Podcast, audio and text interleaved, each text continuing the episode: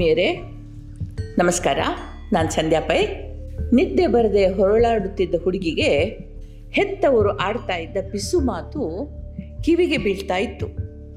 ಅವಳ ಐದು ವರ್ಷದ ಮುದ್ದಿನ ತಮ್ಮ ಅನಾರೋಗ್ಯದಿಂದ ಬಳಲ್ತಾ ಇದ್ದ, ಅವನ ತಲೆಯಲ್ಲಿ ದುರ್ಮಾಂಸ ಬೆಳೀತಾ ಇತ್ತು. ಬಲು ದುಬಾರಿಯಾದ ಶಸ್ತ್ರಚಿಕಿತ್ಸೆಯನ್ನ ಮಾಡಬೇಕು ಅಂತ ವೈದ್ಯರು ಹೇಳಿದ್ರು. ಕೆಳ ಮಧ್ಯಮ ವರ್ಗದ ಈ ಕುಟುಂಬಕ್ಕೆ ಅಷ್ಟು ಖರ್ಚು ಭರಿಸುವ ತಾಕತ್ತಿರಲಿಲ್ಲ, ಸಾಮರ್ಥ್ಯ ಇರಲಿಲ್ಲ. ಮಗು ನಿಧಾನವಾಗಿ ಸಾವಿನೆಡೆಗೆ ಸಾಗುವುದಕ್ಕೆ ಸಾಕ್ಷಿಯಾಗಬೇಕಾದ ದಾರುಣ ಪ್ರಸಂಗಕ್ಕೆ ಇವರು ಅಸಹಾಯಕತೆಯಿಂದ ವೀಕ್ಷಕರಾಗಿದ್ದರು ಆವಾಗ ತಂದೆ ಕಣ್ಣೀರು ಹಾಕ್ತಾ ತಾಯಿಗೆ ಹೇಳ್ತಾ ಇದ್ದ, ಯಾವುದಾದ್ರೂ ಒಂದು ಪವಾಡದಿಂದ ಮಾತ್ರ ನಮ್ಮ ಮಗು ಉಳಿಯಬಲ್ಲದು ಅಂತ ಹೇಳಿ ಇಬ್ಬರು ಕಣ್ಣೀರು ಹಾಕ್ತಾ ಇದ್ರು. ಈ ಎಂಟು ವರ್ಷದ ಪೋರಿಗೆ ತಂದೆ ಹೇಳಿದ ಮಾತುಗಳು ಮನಸ್ಸಿನಲ್ಲಿ ನಾಟಿದ್ವು.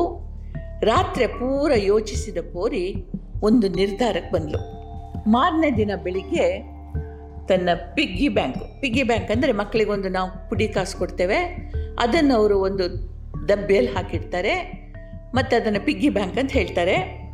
ಅದನ್ನು ಎತ್ಕೊಂಡು ಈ ಹುಡುಗಿ ಔಷಧದ ಅಂಗಡಿಗೆ ಹೋದ್ಲಂತೆ. ಸಂಗ್ರಹಿಸಿದ ಪುಡಿ ಕಾಸಿನ ಡಬ್ಬಿಯನ್ನು ಆ ಔಷಧದ ಅಂಗಡಿಯ ಯಜಮಾನನ ಮುಂದಿಟ್ಟು ಕೇಳಿದ್ಲು, ಸರ್, ನನಗೊಂದು ಸ್ವಲ್ಪ ಪವಾಡ ಕೊಡ್ತೀರಾ? ಅಂತ ಕೇಳಿದ್ಲು. ಅವನಿಗೆ ಇವಳ ಮಾತಿನ ತಲೆಬುಡ ಅರ್ಥ ಆಗಲಿಲ್ಲ. ಪವಾಡ ಕೊಡಿ ಅಂದ್ರೇನು ನಿನಗೆ ಈ ಪವಾಡ ಯಾಕೆ ಬೇಕಾಗಿದೆ? ಅಂತ ಕೇಳ್ದ. ಹುಡುಗಿಗೆ ಅಳು ಒತ್ತಿಕೊಂಡು ಬಂತು. ಬಿಕ್ಕಿ ಬಿಕ್ಕಿ ಅಳ್ತಾ ತನ್ನ ತಮ್ಮನ ರೋಗ, ತಮ್ಮ ಬಡತನ ಎಲ್ಲವನ್ನ ಬಡ ಬಡ ಬಡನೆ ಆ ಔಷಧ ಅಂಗಡಿಯ ಮಾಲೀಕನಿಗೆ ಹೇಳಿದ್ಲು. ಅಂಗಡಿಯವನಿಗೆ ದುಃಖ ಆಯಿತು. ಅನುಕಂಪದಿಂದ ಮಗು, ಪವಾಡ ಬೆಲೆಗೆ ಸಿಗೋದಿಲ್ಲ. ಭಗವಂತನ ಕೃಪೆಯಿಂದ ನಡೀತದೆ ಅಂತಾರೆ ಬಲ್ಲವರು. ಅಸಾಧ್ಯವಾದದ್ದು ಸಾಧ್ಯವಾದರೆ ಅದನ್ನು ಪವಾಡ ಅಂತಂತಾರೆ. ಅಂಥದ್ದು ನಮ್ಮಲ್ಲಿಲ್ಲ. ಇದ್ರೆ ನಿನಗೆ ಖಂಡಿತ ಕೊಡ್ತಾ ಇದ್ದೆ ಅಂತಂದ. ಹುಡುಗಿ ಬಿಡಲಿಲ್ಲ. ಇವರು ಬಹುಶಃ ನನ್ನ ಹಣ ಸಾಕಾಗೋದಿಲ್ಲ ಅಂತ ಹೀಗೆ ಹೇಳ್ತಾರೆ ಅಂತ ಹೇಳಿ ಮತ್ತೆ ಕೈ ಮುಗ್ದು ಹೇಳಿದ್ಲು. ನೋಡಿ, ಮುಂದೆ ನನಗೆ ಹೀಗೆ ಪುಡಿ ಕಾಸು ಕೊಡ್ತಾರೆ ಈ ಡಬ್ಬಿಯಲ್ಲಿ ಹಾಕಲಿಕ್ಕೆ, ಅದನ್ನು ನಿಮಗೆ ತಂದು ಕೊಡ್ತೀನಿ. ದಯವಿಟ್ಟು ಇಲ್ಲ ಅನ್ಬೇಡಿ. ನನ್ನ ಮುದ್ದಿನ ತಮ್ಮನ ಜೀವನ ಉಳಿಸ್ಲಿಕ್ಕೆ ನನಗೆ ಪವಾಡ ಬೇಕೇ ಬೇಕು ಅಂತ ಹೇಳಿ ಮತ್ತೆ ಮತ್ತೆ ಬೇಡ್ಕೊಳ್ಳಿಕ್ಕೆ ಶುರು ಮಾಡಿದ್ಲು. ಇಷ್ಟೆಲ್ಲ ಆಗುವಾಗ ಅಷ್ಟು ದೂರದಲ್ಲೊಬ್ಬ ಗಿರಾಕಿ ನಿಂತು ಇದನ್ನು ಗಮನಿಸ್ತಾ ಇದ್ದ.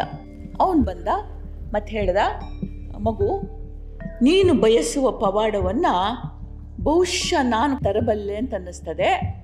ಆದರೆ ಅದು ನಿನ್ನ ತಮ್ಮನನ್ನು ನೋಡಿದ ನಂತರ ನಿರ್ಧಾರ ಮಾಡ್ಬೋದು. ನನ್ನನ್ನು ನಿನ್ನ ಮನೆಗೆ ಕರ್ಕೊಂಡು ಹೋಗ್ತೀಯಾ ಅಂತಂದ. ಸರಿ ಅಂದ್ಲು ಪೋರಿ ಅವನನ್ನು ತನ್ನ ಮನೆಗೆ ಕರ್ಕೊಂಡು ಹೋದ್ಲು.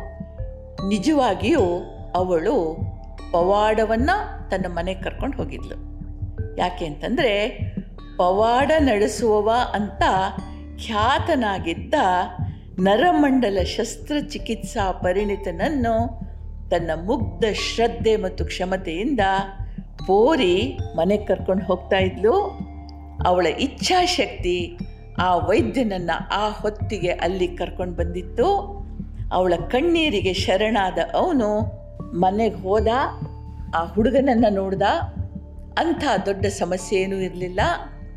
ಅವನ ಚಿಕಿತ್ಸೆಯಿಂದ ಆ ಐದು ವರ್ಷದ ಮಗು ಚೇತರಿಸ್ಕೊಂಡಿತು ಇದು ಕತೆ. ಅಂದರೆ ಇದಕ್ಕೊಂದು ಒಳಹರಿವಿದೆ.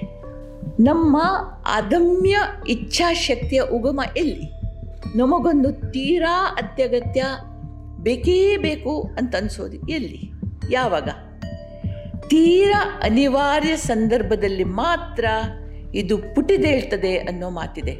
ಭೌತಿಕವಾಗಿರಲಿ ಪಾರಮಾರ್ಥಿಕವಾಗಿರಲಿ, ನಾವಿಟ್ಟ ಹೆಜ್ಜೆ ಸ್ಥಿರವಾಗಬೇಕಾದ್ರೆ, ನಡಿಗೆ ಯಶಸ್ವಿ ಆಗಬೇಕಾದ್ರೆ ಆ ಕ್ಷಣದಲ್ಲಿ ನಾವು ಯಾವ ಕರ್ತವ್ಯದಲ್ಲಿ ತೊಡಗಿರುತ್ತೇವೋ, ಅದರಲ್ಲಿ ಮನಸ್ಸು ಏಕಾಗ್ರತೆಯಿಂದ ಇರೋದು ಅತ್ಯಗತ್ಯ.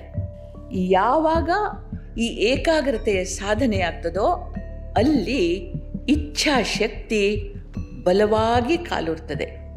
ಈ ಏಕಾಗ್ರತೆ, ಈ ಇಚ್ಛಾಶಕ್ತಿ ಹಿಡಿದ ಕೆಲಸದಲ್ಲಿ ಜಯ ಸಿಗಬೇಕು ಅನ್ನುವ ತುಡಿತದಿಂದ, ಅತ್ಯಂತ ಗಾಢವಾದ ತುಡಿತದಿಂದ ಮಾತ್ರ ಹುಟ್ಟಿ ಬರ್ತದೆ. ಜಗತ್ತನ್ನೇ ಜಯಿಸಿ ಸಾರ್ವಭೌಮನಾಗ ಬಯಸಿದ ಅಲೆಕ್ಸಾಂಡರ್ನ ಬಗ್ಗೆ ಒಂದು ಕತೆ ಇದೆ. ಅಲೆಕ್ಸಾಂಡರ್ನ ತಂದೆಯಲ್ಲಿ ಒಂದು ಪುಂಡು ಕುದುರೆ ಇತ್ತು. ಯಾರು ಅದನ್ನ ಸವಾರಿ ಮಾಡಲಿಕ್ಕೆ ಸಾಧ್ಯ ಆಗಿರಲಿಲ್ಲ. ಅದು ಯಾರನ್ನು ತನ್ನ ಮೇಲೆ ಹತ್ತಕ್ಕೆ ಬಿಡ್ತಾ ಇರಲಿಲ್ಲ. ಅವರನ್ನು ಕೆಳಗೆ ಬೀಳಿಸಿ ಅವರನ್ನು ತುಳಿದು ಘಾಸಿಗೊಳಿಸ್ತಾ ಇತ್ತು. ಈ ಕುದುರೆಯ ವಿಷಯ ಹದಿಹರೆಯದ ರಾಜಕುಮಾರನ ಕಿವಿಗೆ ಬಿತ್ತು ನಾಲ್ಕು ದಿನಗಳ ಕಾಲ ಪ್ರತಿದಿನ ಬಂದು ಆ ಕುದುರೆಯಿಂದ ಸ್ವಲ್ಪ ದೂರ ಕುಳಿತು ಅದನ್ನು ಗಮನಿಸ್ತಾ ಇದ್ದ. ಐದನೇ ದಿನ ಸರಾಗವಾಗಿ ಹತ್ತಿ ಕುಳಿತು ಅದರ ಮೇಲೆ ಸವಾರಿ ಮಾಡಿದ. ಮಹಾರಾಜನಾದಿಯಾಗಿ ಎಲ್ಲರಿಗೂ ಆಶ್ಚರ್ಯ ಆಯಿತು. ಅವರ ಪ್ರಶ್ನೆಗೆ ಅಲೆಕ್ಸಾಂಡರ್ ಹೀಗೆ ಉತ್ತರಿಸಿದ ಉತ್ತಮ ತಳಿಯ ಸವಾರಿ ಅಥವಾ ಯುದ್ಧರಂಗದಲ್ಲಿ ಉಪಯೋಗಕ್ಕೆ ಬರುವ ಈ ಕುದುರೆ ಹೀಗೆ ಉಂಡಾಡಿಯಾದದ್ದೇಕೆ ಎಂಬ ಪ್ರಶ್ನೆಗೆ ಉತ್ತರ ಮೊದಲು ಬೇಕಿತ್ತು. ಎರಡು ದಿನಗಳ ಗಮನಿಸುವಿಕೆಯಿಂದ ಇದಕ್ಕೆ ತನ್ನ ನೆರಳನ್ನು ಕಂಡ್ರೆ ಭಯ ಆಗ್ತದೆ ಎನ್ನುವ ವಿಷಯ ಗಮನಕ್ಕೆ ಬಂತು. ಅದಕ್ಕಾಗಿ ಅದರ ನೆರಳು ಅದರ ಹಿಂಬದಿಗೆ ಬರುವಂತೆ ಸೂರ್ಯನಿಗೆ ಎದುರಾಗಿ ಅದನ್ನು ನಡೆಸಿದೆ ಅಷ್ಟೇ ಅಂತಂದ. ಇದೊಂದು ಮನೋಜ್ಞ ಕಥೆ.